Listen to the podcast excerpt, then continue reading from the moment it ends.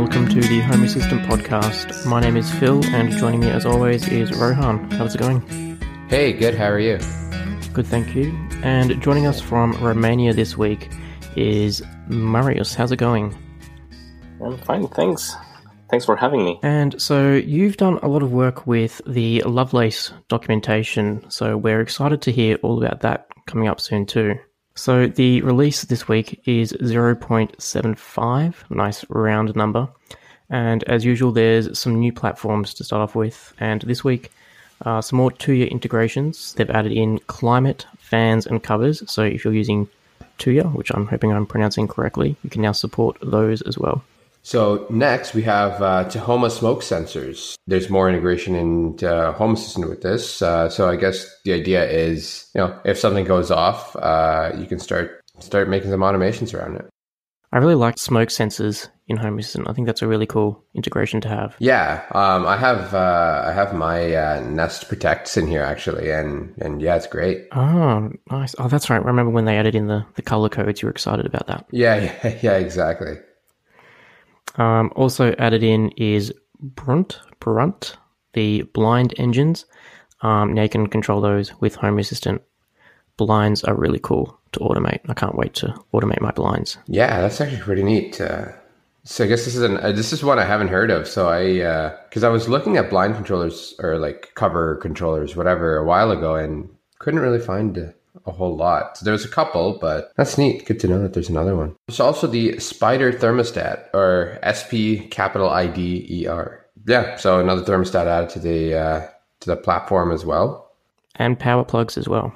Yeah, and the power plugs. Uh, so that's kind of neat. Yeah, I think they're a Netherlands-based sort of smart home company, so that's cool. P5 Future Now lights have been also added in, so another light component. I really I'm a big fan of more light components being added in, so bring them on. Yep.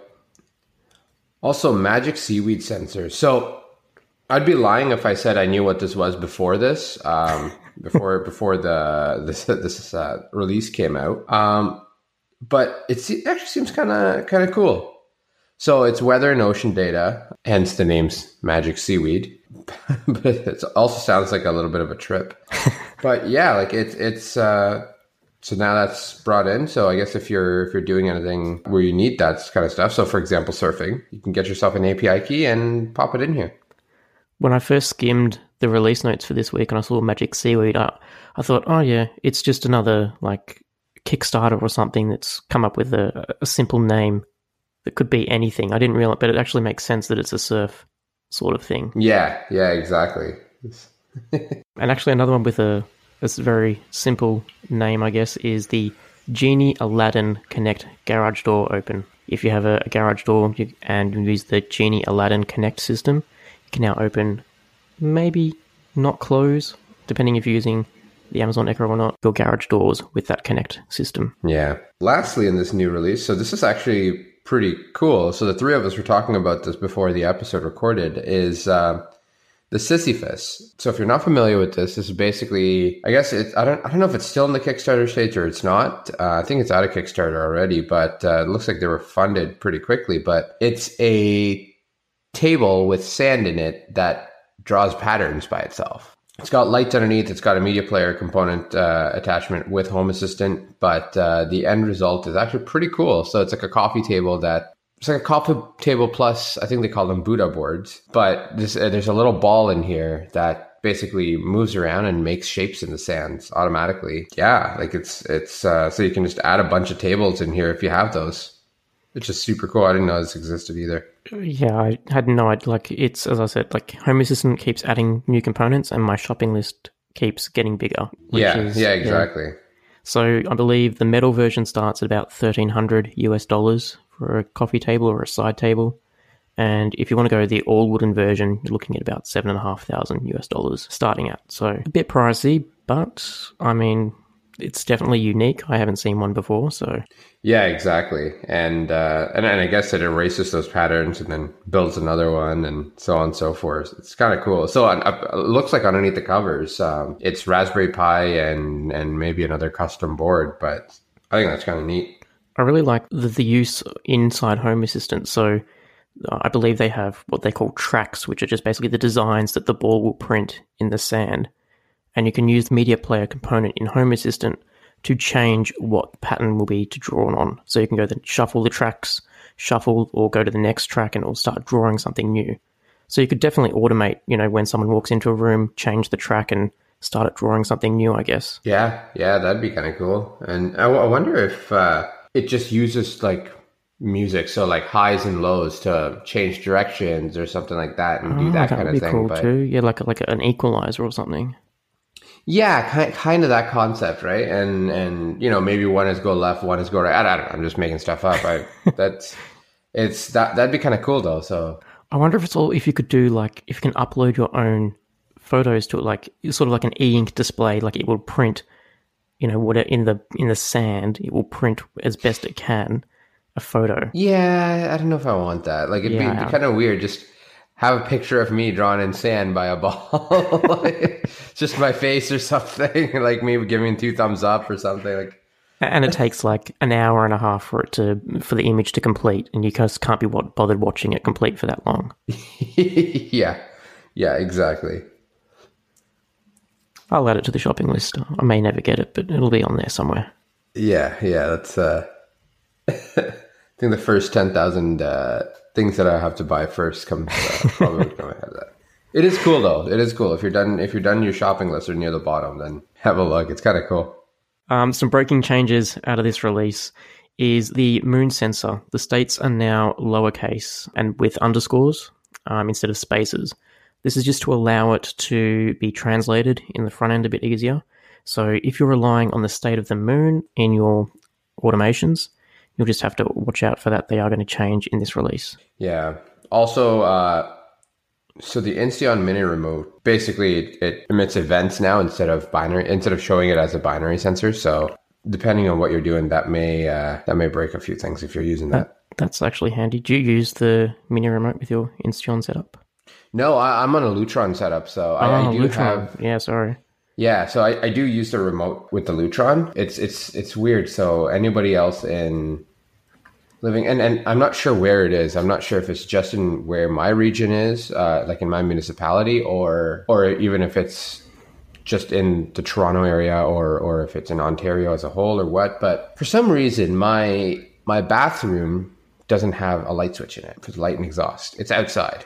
And Oh, that sounds like a yeah, like a, a, a legal restriction for some reason.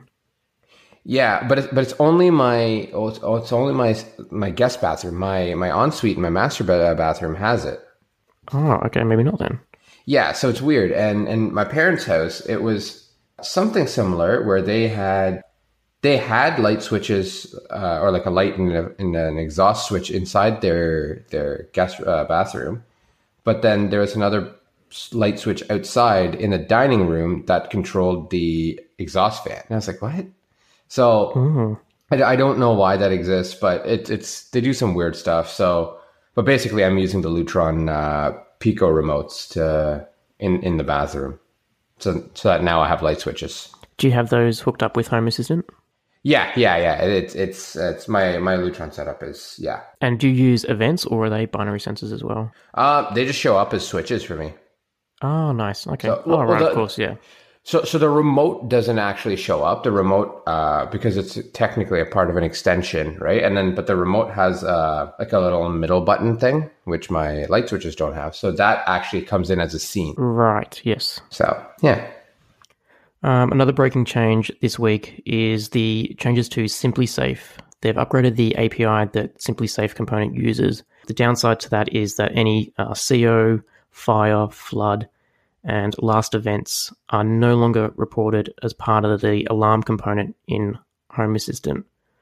Um, so it is a breaking change. There is plans to have some of those come back as other sensors in a future release, though. So if you do rely on any of those sensors in Home Assistant, you might want to hold off until they're brought back in a future release. yeah, and and also um, Smappee.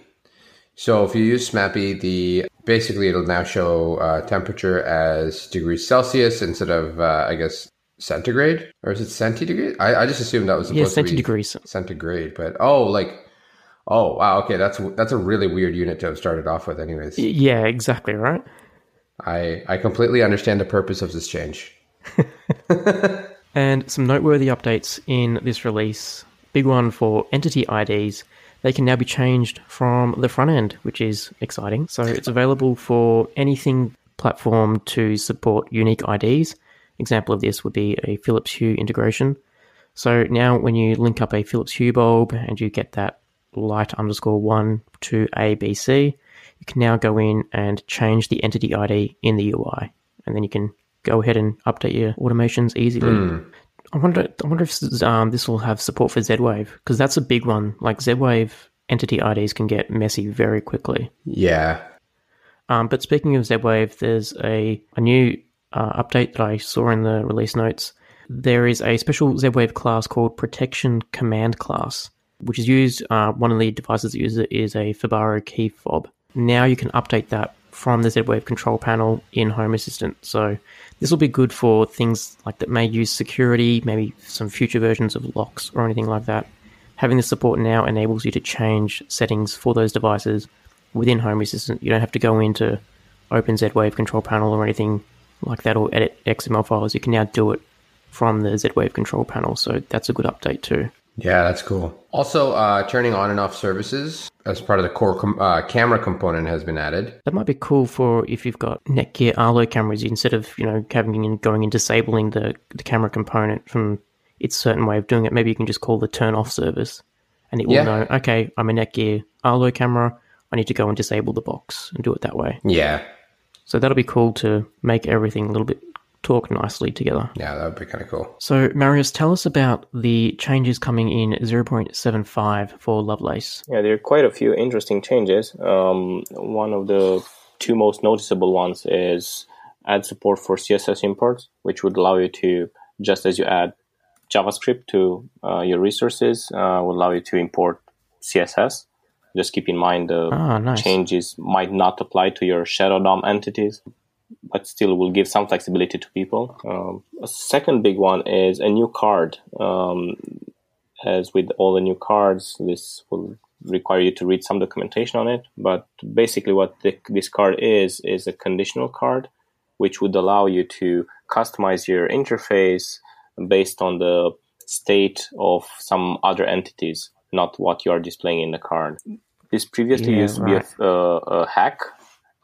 So it was a hack on the entity filter card where you'd have a, a state for the list of entities that would uh, give you the card or not, and then you'd enter the rest of the config in the card type and then uh, another entity there, and this would allow user to hide or show a specific card based on the state filter. It was not. It was a bit clunky, and uh, it was a basically a hack, and they wanted to get rid of this, so a new card was added to support the exact use case for for the users.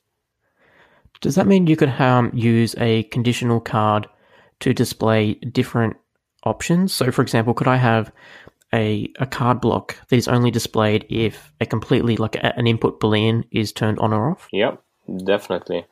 So you could have uh, multiple states, uh, maybe templated into one input boolean, and based on that, you'd display one or multiple cards. And this way, you could make your dashboard really dynamic to have it uh, display what you need based on the states around you or the states that uh, make your dashboard uh, required in a certain way. Ah, so so what that means is we can start hiding things if we don't need to see them. So like maybe maybe at you know certain things like notifications and stuff, you can you can almost use this as, a, as like a to do list, right? hey, I have stuff to do, and Mm, Yeah, it's uh, keep in mind the notifications are not yet in Lovelace. Yeah. But uh, for everything else, for example, uh, if you have like a, a panel on the wall and you pass by that uh, specific tablet or whatever you have on the wall in different times of day, uh, for example, in the morning you um, you prepare for work, you maybe want a list of events or calendar events that uh, are going to happen at work, and then you want to hide that card away. And when the evening comes, maybe you want a playlist for the evening music to relax. So this could be done now. that's cool. Yeah, this is going to help me out with my rubbish bins, I think. Like, I don't need them displayed all the time. I can just have them displayed on Mondays only now. So that's cool.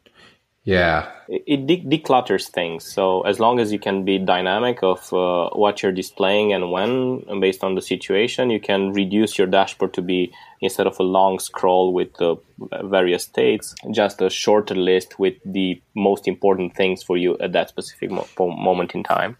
Yeah, yeah. So yeah, I'm, I'm thinking of this almost as like a context based kind of UI, right? So hey, you know what? It's Monday and I've just come home from work. So here's all of the all of the things, you know, I can do. And then and then if we need to do other stuff, then we can do that outside of this card, right?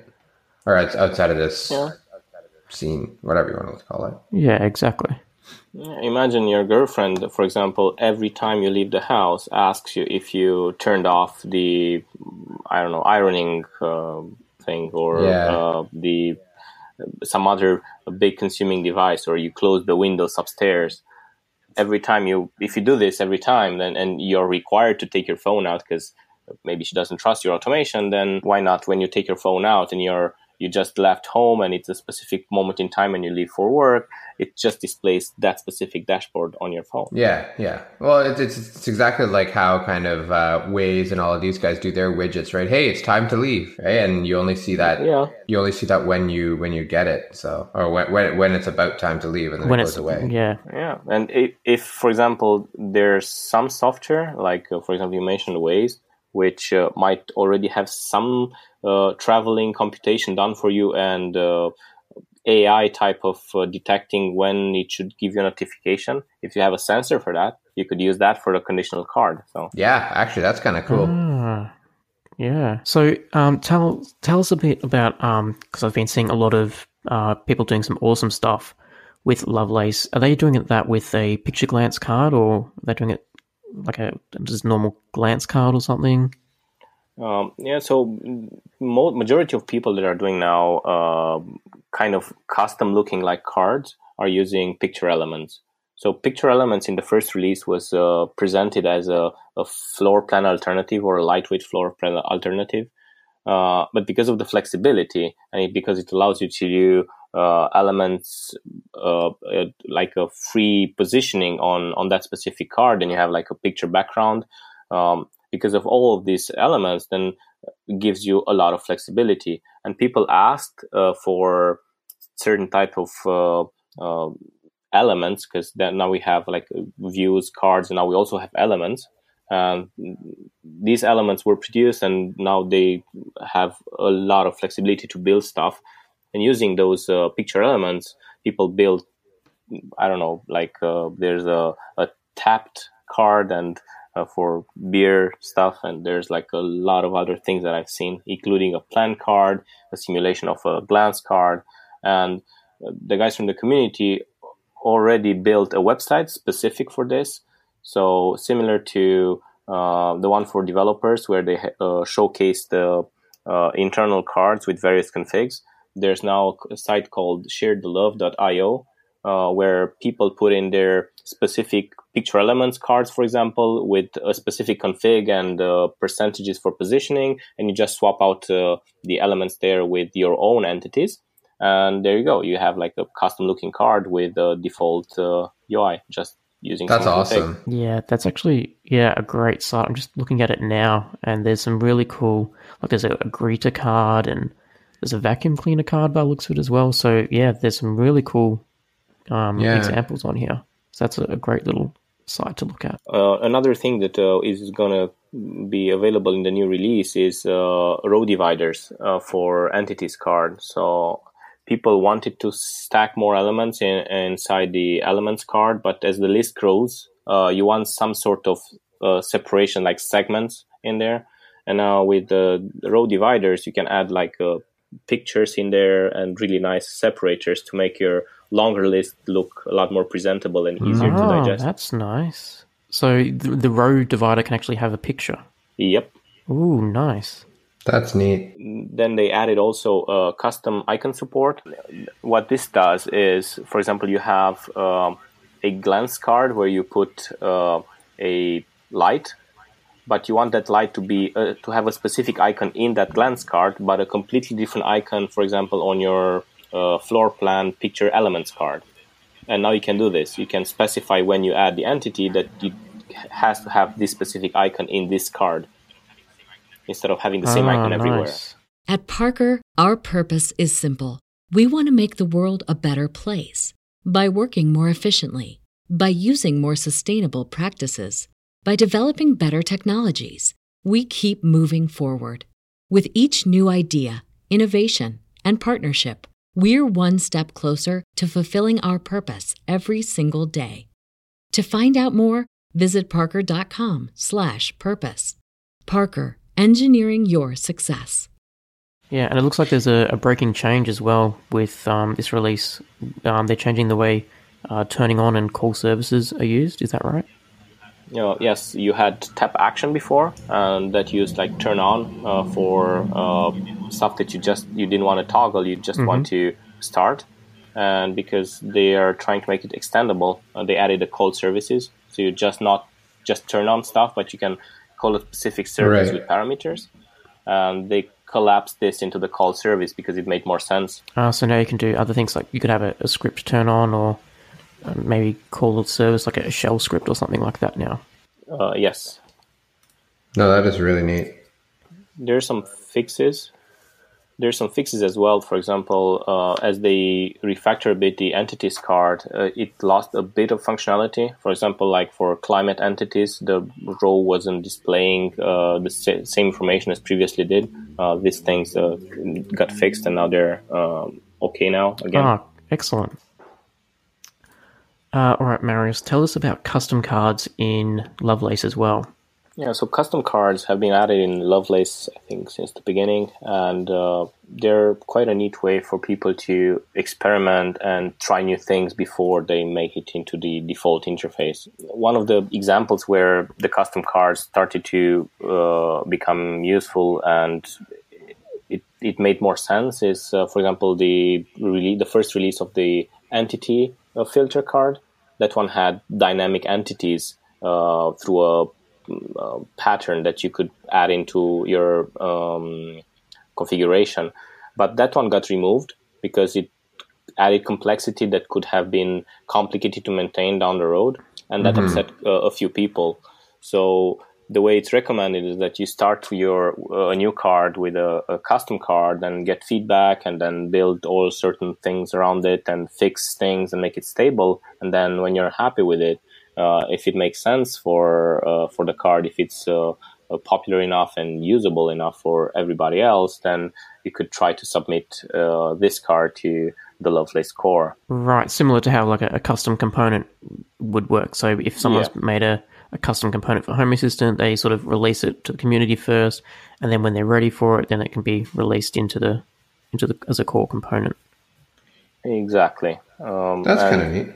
for both custom cards and custom components, um, the members of the community, uh, I think it was the um, Ludeeus and I can't remember who else now. Apologies for whoever uh, the other name. Um, so they added two repos to simplify for people looking for cards. There's like a custom cards repo and a custom components repo actually uh, organizations which have multiple repos and then people can contribute their their own cards and get uh, the benefit of having one everything in one place. For me i still have some cards in my own repo. I have quite a few built now uh, built on based on either requests from the community or things that i found uh, to be useful hmm the, the first one was a monster card i think this one was uh, uh, instant hit after they removed the uh, entity filter. Yeah. That's right. Everyone's loving the monster card. Yeah, it's uh, it allows quite a few things with filters, like complex things, like for example, getting a list of entities which have the battery level attribute above a certain percentage. So crazy things like that. It's it's available through the monster card. And then I have the alarm card, which is a spin-off from the original uh, alarm pa- alarm dialogue in in um, the previous UI, but now it's, it's built specifically for Lovelace uh, and simplified. And uh, this also got some extra new features like uh, auto arming and auto disarming based on uh, the length of your code and things like this. Mm. That's very cool. I've actually Yeah. just started using the uh, manual uh, alarm component as a way of doing another, like a manual override for presence detection. So that would be cool if, you know, for example, if I get home and my battery is dead, I don't want, you know, things to start going off to say, hey, there's an intruder in the place. So having the alarm control panel with Lovelace on the tablet, that would be a good use case, I think. Yeah, indeed, it's uh, quite a, a, a useful thing to have. Yeah. What What are you using now, Phil? Uh, so I've got Wi-Fi and Bluetooth as my presence detection, and then uh, actually uh, I'm using the MQTT alarm control panel Right. um, in Home Assistant. So instead of using like group.people as determining if um, people are home, there's also um, I'm using a binary sensor. So if the alarm panel is disarmed, it will assume that people are home, and then I can use that binary sensor to say, okay, people are home, instead of relying on my just the presence Right. detectors. Right. Right. Does that make sense? So it's this or that. Yeah, exactly. So then when people get home, they um, the alarm panel will automatically disable. So that also then once it, that also disables the alarm, which then triggers that binary sensor to say, okay, people are home. So there's now either two ways that people can be marked as home. They can either come in with a recognized device and join the Wi-Fi, or they can walk up to the tablet in the kitchen and punch in the security code to disarm the alarm. Got it. Okay. Nice. Hmm. I also have then uh, a, a card tracker. This was actually started to help with the uh, custom component that uh, Ludeeus started uh, to keep track of your custom cards um, and to be able to update the versions of your custom cards with one click. Ah, that's handy. Yeah. I'm using it on my production, and it's a really a life lifesaver. Once you have more than three cards, and if you get updates like bug fixes and things like this, and you don't want to get through all the trouble, you just click one button, everything updates, and then you refresh, and you're done. Oh, that's awesome. That is very okay, I'm going to need to use that. Yeah. Thank yeah, you. Yeah. Just add it to the list. Yep, already adding it to the list now. That's fine. And uh, one of the last components released, which uh, I released this week, uh, is the thermostat card.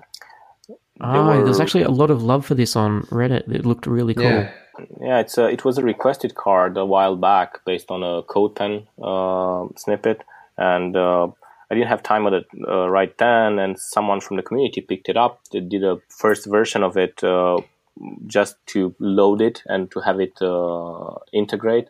And then, as I had a bit more experience from the days when I uh, patched the generic thermostat, I integrated properly with the states and everything else in in Home Assistant with a few exceptions. Like uh, there's still some controls which need to be integrated, which are in the to do to do list. Um, and now it's I also added uh, through after refactoring uh, support for uh, two set points if you have uh, things which have a low and a high temperature, and added big tapping buttons to be to be usable on mobile, and released the Ah, first nice. version now. Yeah. I use it on my production now, and I I like it as well. It's That's awesome. And compared to yeah, compared to previous one uh, where you had the thermostat like in this like form looking older style. This is uh, an improvement at least for me. yeah, I was gonna say it looks it, it'll it looks like it'll be a nice you know visual aspect too, right? So, Yeah, there will still be people which will just rely on their automation, which would not be that interested. But uh, many people still like to check their thermostat every now and then and uh, fiddle with it. Uh, so Yeah. Tinker with it. Ah, I don't feel like I know I'm, I've automated it, but I still feel cold. Let's Yeah. just bump it up a little bit. yeah, the next one for me, it was was requested and it's in the works. It's a animated uh, weather card. There was um, also a CodePen um, with the card, which was suggested on Discord by the guys. And this one's also really, really cool. If you have time, uh, just uh, have a look at it. Um, I'll I'll give you the link after it. Um, it's, i- for example, if you have like a storm, it puts uh, lightning bolts and then it actually shakes the card. Uh, if there's wind, Oh, there's really? like uh, that's cool. yeah. If there's wind, there's like uh, leaves flying and things like this. So it's it, it's that's really awesome. nice. Oh, Yeah. that is awesome. I, I really Oh, want it now. I need another weekend just to sort out all these new custom cards and everything that I'm seeing on.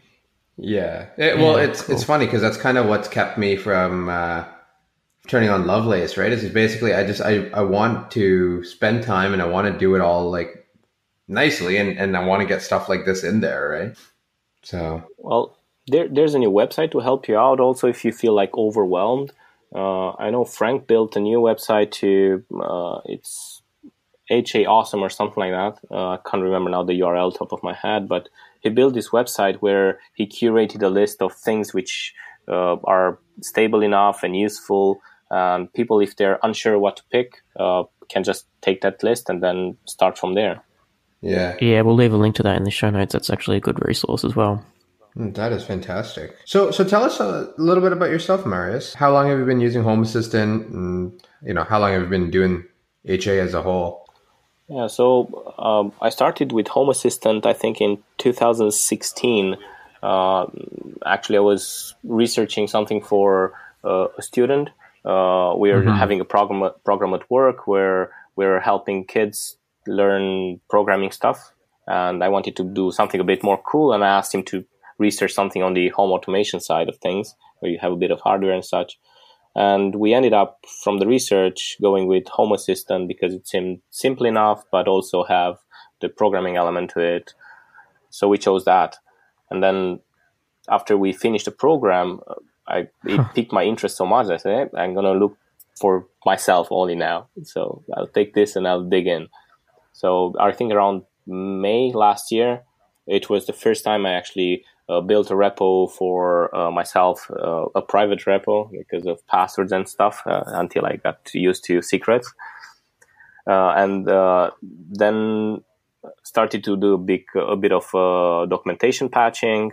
And then late November, um, when I got more and more used to Hass.io, I started to do yeah. some patching on some add-ons in, I think it was a Best Libres repo and then as winter came, you know, in December I was here, uh, I started to use the thermostat because I had a dumb thermostat on the wall, and I decided to make it uh, smarter. Oh, so I ah, built nice. my own using a Sonoff relay and uh, hooked it into the generic thermostat component, and that had slight slight problems here and there. And I said, hey, this is just code, so why not help out? So I dug in and did a few pull requests, and they got merged in. So I got hooked to helping out. That's cool. It, it, it's funny. And now you're hooked on Home Assistant. Well, exactly. It, it's it's funny because there's a lot of people that uh, that kind of get into that dev motion exactly because of that, right? And it's uh, hey, I contributed this one time, and then and then I was hooked, and then you know I'm gonna I'm gonna keep contributing to different different things, right? I mean, yeah, it's. I mean, it's, it's been uh, uh, quite a few things since then. I mean, the first uh, bigger thing was uh, with uh, Crusader. So Crusader was uh, the one that was discussing with with me regarding Hass.io interface in February, I think, and he did a lot of refactoring, and I just helped with some usability, a bit of code here and there, and we did the redesign back then of the Hass.io tab with the new now add-on view yeah. and such. So that was a, another cool thing to to be part of. And then I took a break. Yeah. Uh, I went skiing and such. And uh, in May, I went back to uh, see that the new add-on was getting a bit more traction. Actually, it was not an add-on at the time; it was just the software, uh, Zigbee to MQTT. Yeah. So I decided to get involved to get the add-on a bit more active because I had a stick uh, like a, a, year and a half ago um, and was just sitting there waiting to be used. And first time this was having documentation and it was looking uh, quite well. It had a few forks and I contacted each of the owners and I said, "Hey, I want to join on just one of the forks and uh, try to make it uh, nicer for people." I got involved in documentation as uh, I usually end up doing. yeah. and uh, yeah, it's uh, it started to take off. It uh, people just started to contribute to just just this one fork, and uh, documentation got better. More devices got added, and uh, then we got a, an add-on for Hass.io. So now it's uh, it's looking good. And yeah, that's awesome. It's funny you um you say that I actually received a USB debugger today for my Zigbee to MQTT. So I'll be soon joining that repo as well and hopefully contributing back some new devices. Nice. Really, really nice. Yeah. And How how are you finding it? Are you, are you finding any delays or anything like that using it? No. So the one of the main reasons I looked into this was um, for there were actually de- delays when using the um, uh, Xiaomi buttons. Um, because of the Xiaomi gateway and the way the setup works, uh, you'd have up to sometimes up to one second of delay when pressing the button until you had a, an event in Home Assistant. So I optimized now. I fixed some of the problems, but uh, with this, I'm trying to reduce the latency because now it's directly in Home Assistant. And uh, the only thing that I've noticed so far is that when you have, for example, a sensor that uh, doesn't have enough variation, so the so the value doesn't change that much, like temperature, uh, you'd get uh, less reports than you'd had with the Xiaomi gateway. Uh, right, okay. Besides that, there's no change. And even if with that, if you actually have something like going, uh, the temperature varies, then you'd get the reports. There's you're not going to miss uh, the high temperature variation. It's just that you don't get the uh, regular reports as often as you'd had with uh, uh, the old Xiaomi gateway. Right, okay, and, that and makes that's not sense. the biggest deal to me, at least. But that's that's perfect. Yeah. And better to have one super ZigBee network than multiple little ZigBee well, networks as exactly. well. So, I mean, getting on my little soapbox here, it's it's it's terrible for have like I, I hate the fact a I have to buy like a hundred different hubs to do the exact same thing, right? And and b is you know I'm causing a lot of interference. I'm doing a lot of that stuff. So if I can have one resilient network, why don't I use that instead of having four kind of disparate networks that do the exact same thing, right? especially when they're all communicating on the same technology. So in my house, I've got the Xiaomi hub, Philips Hue bridge, and a Lightify gateway, all talking ZigBee.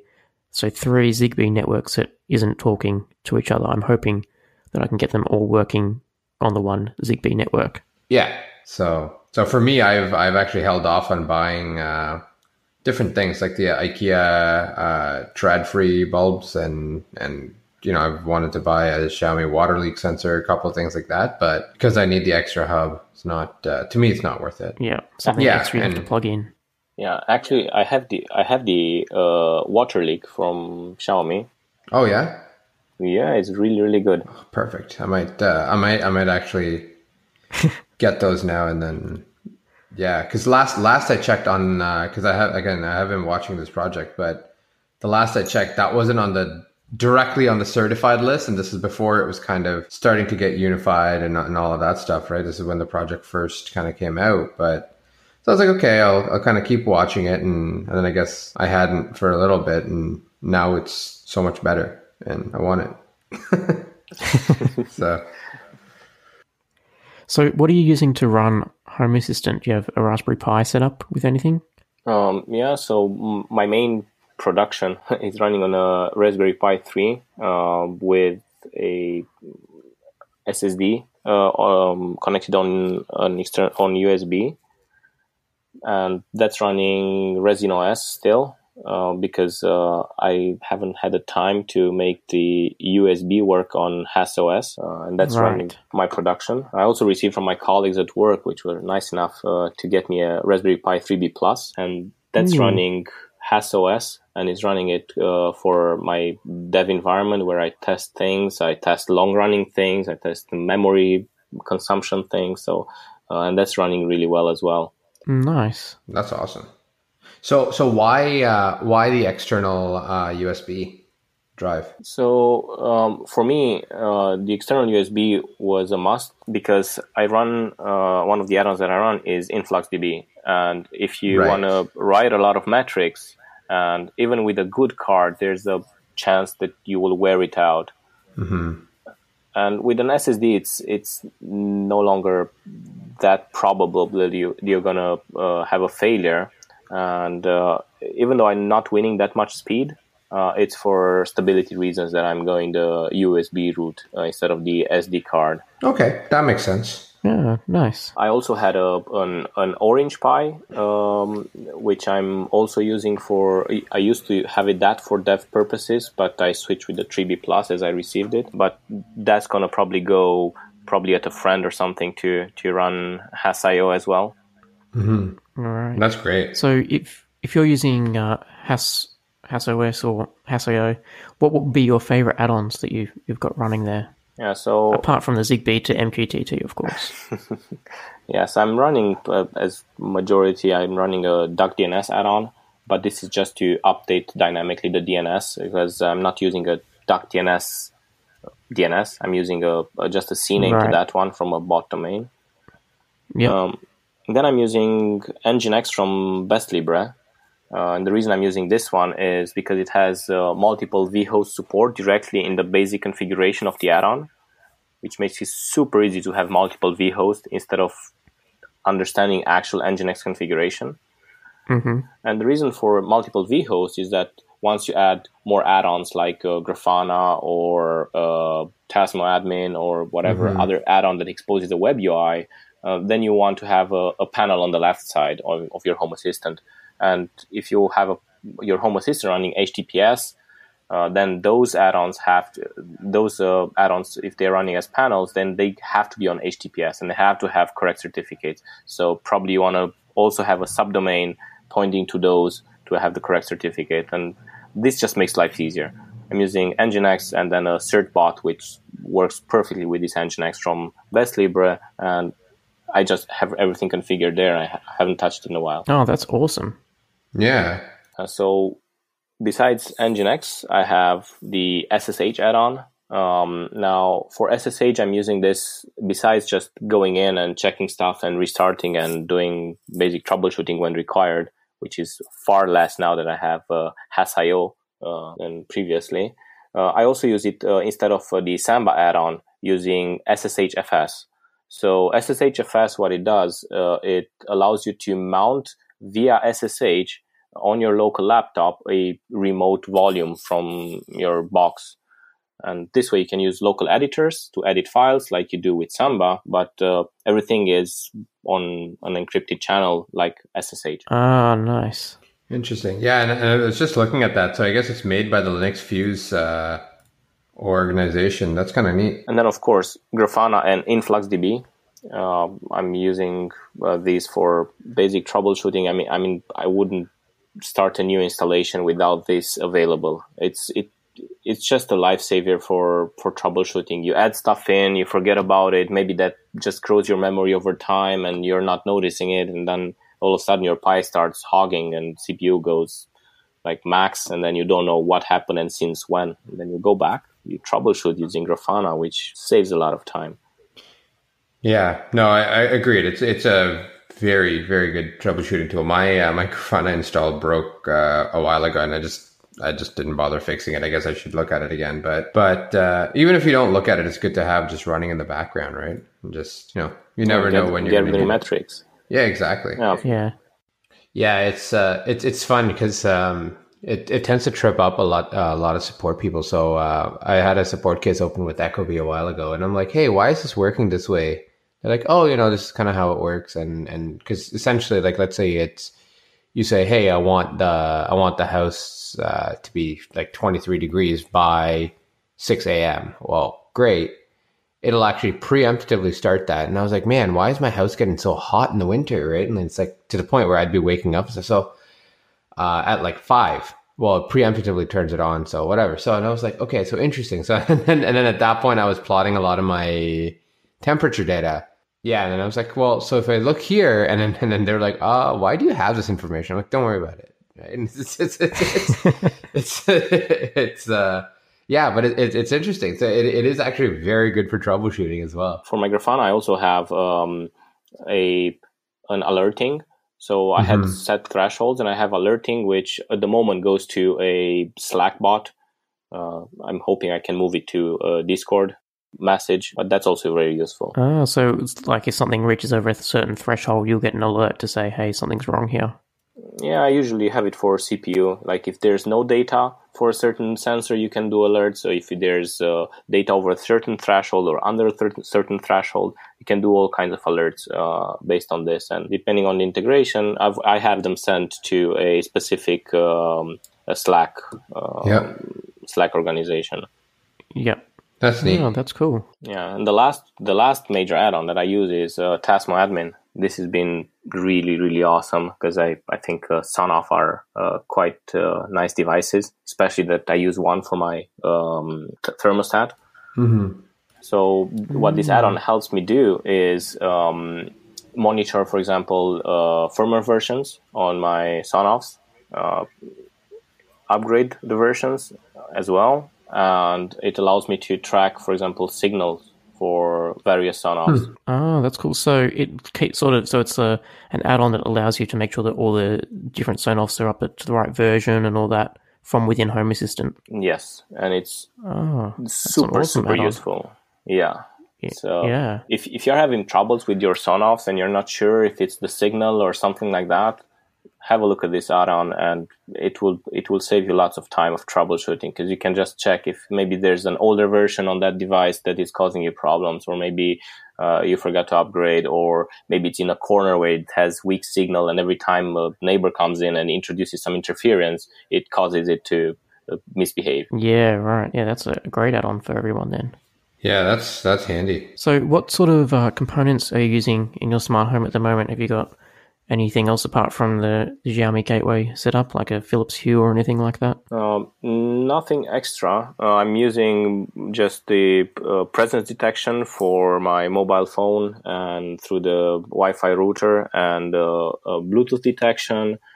I also have uh, the Sonoffs, which are now integrated easier with the new Auto Discovery.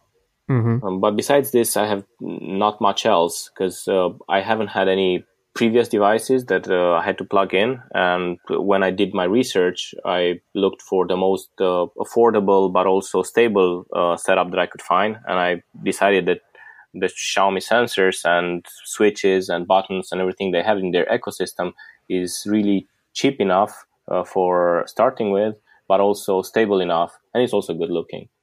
Yeah, I'm really surprised how good looking the the Xiaomi stuff actually is. Like you see on the, the pictures when you're buying it online, you're like, oh, it looks big and ugly, but then you, then you get it, and they're actually they feel really premium, and they're very like the sensors at least are very tiny, like in the palm of your hand. So yeah, I'm I'm really uh, impressed with the quality Yeah. that you get for such a good price. Yeah, I've, I I have the, the the sensors. I have the door window sensors. I have uh, motion sensors. The uh, water leak sensor. Um, I have. I even bought a, a lock from them just to test it out. Yeah, It's uh, in, it it looks and it feels and it works quite nicely. I haven't integrated it with Home Assistant yet because I haven't mounted it on any any door. Uh, it's a it's a bit different mechanism. Uh, we usually have here a multi-point lock, and this is just a single point lock, so it doesn't really fit. Uh, Right. But uh, it's a good experiment to, to That is try. neat. Yeah.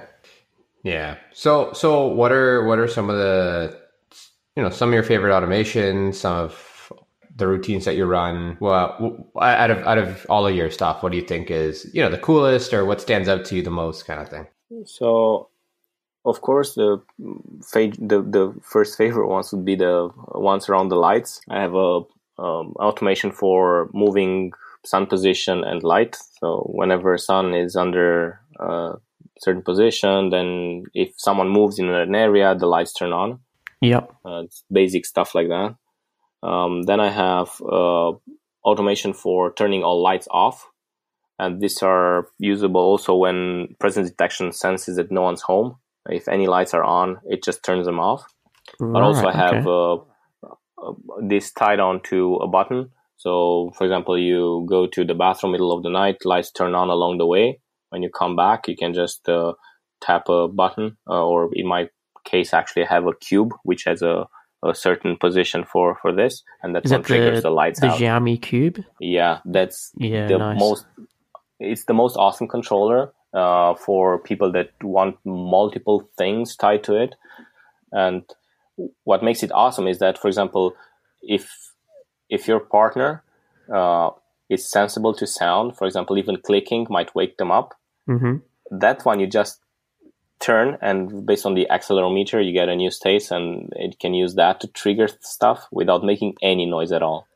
Wow, that's cool. So, what That's happens if you were to accidentally um, roll it down the room? Would things just go crazy? No, I haven't uh, actually added uh, actions to um, turning, uh, just to flipping. And flipping, it's quite uh, quite nicely tuned. So if you if you drop it on the floor, it will not trigger flipping because that has to be from a specific uh, uh, level to a completely fixed position at 90 degrees or 180 degrees, and it has to stay there for a bit. So ah, that's good. Yeah, people have been using it for, for example, uh, the the turn uh, rotation to dim lights. Okay, I've seen that uh, that being done. Oh, that's so cool. Mm. Oh, maybe I do need to get one of these. Yeah, it's a it's a really neat multi controller.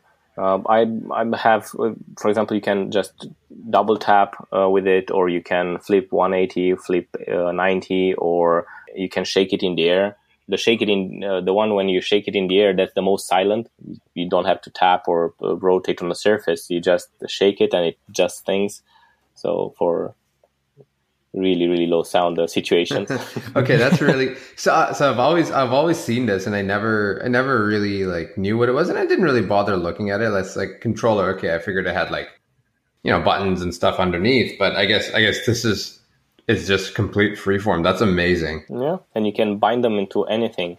Uh, it's uh, one of the things that uh, it's related also to the release notes earlier on. Uh, one of the disadvantages at the moment is that the sensor that you get out of the cube uh, in Home Assistant through the MQTT doesn't yet have events. So doing automation, you have to actually add uh, automation based on MQTT messages instead of using the actual component that is being added through the discovery. Mm, right. I, will probably look into I'll probably look into patching this in, uh, in the future to to make it work uh, like everything else with events. Mm. Yeah, well, once that happens, I might have to go out and buy one. Yeah, exactly. I was just thinking the same thing. It, you know what? More than anything, it's just cool. no, no, no I, I, have zero good use case for it, but I want it.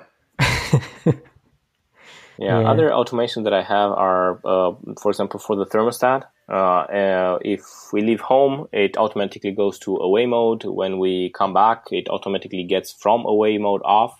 Uh, and also, there's another automation where at a certain time of day during work days, uh, it sends us a push notification with actionable buttons. Mm-hmm where you can turn on uh, heating before going home. So oh, nice.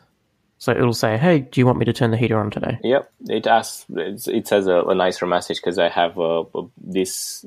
I'm I'm crazy of stuff not being repeated. So uh, to be too robot-like, yeah, I have uh, quite a few sensors which have multiple messages saying the same thing in different way and then every time I call an automation, I use it with a random sensor, and then that one gets a random message from the specific list for that specific action. Ah, right, that's cool. Okay. Yeah, and uh, I have uh, another automation which I use, uh, and this one is in combination with the UI uh, sometimes. So I have notifications for uh, people arriving home or leaving home, uh, but these are not turned on by default because it's it got annoying to get told like hello and goodbye every time you arrive yeah. and leave. Yeah. Um, so the way I'm using this is, for example, if I'm on a business trip, I activate the one for uh, which tells me if my girlfriend is getting home or not. Uh, and when she arrives home, I get a notification like, "Hey, she got home," and I don't have to bug her like, "Hey, are you home? Are you safe?" I just know, and yeah. uh, it's uh, it's for both. It's more convenient. Well, thank you very much for joining us today, Marius, and thank you very much for all your documentation of Lovelace. We really appreciate that, and all your work with Zigbee to MQTT as well. Looking forward to getting you uh, that Xiaomi Cube events integrated as well. Yeah, thank you for having me. Yeah, no, thank you very much. Cheers. Bye. Cheers.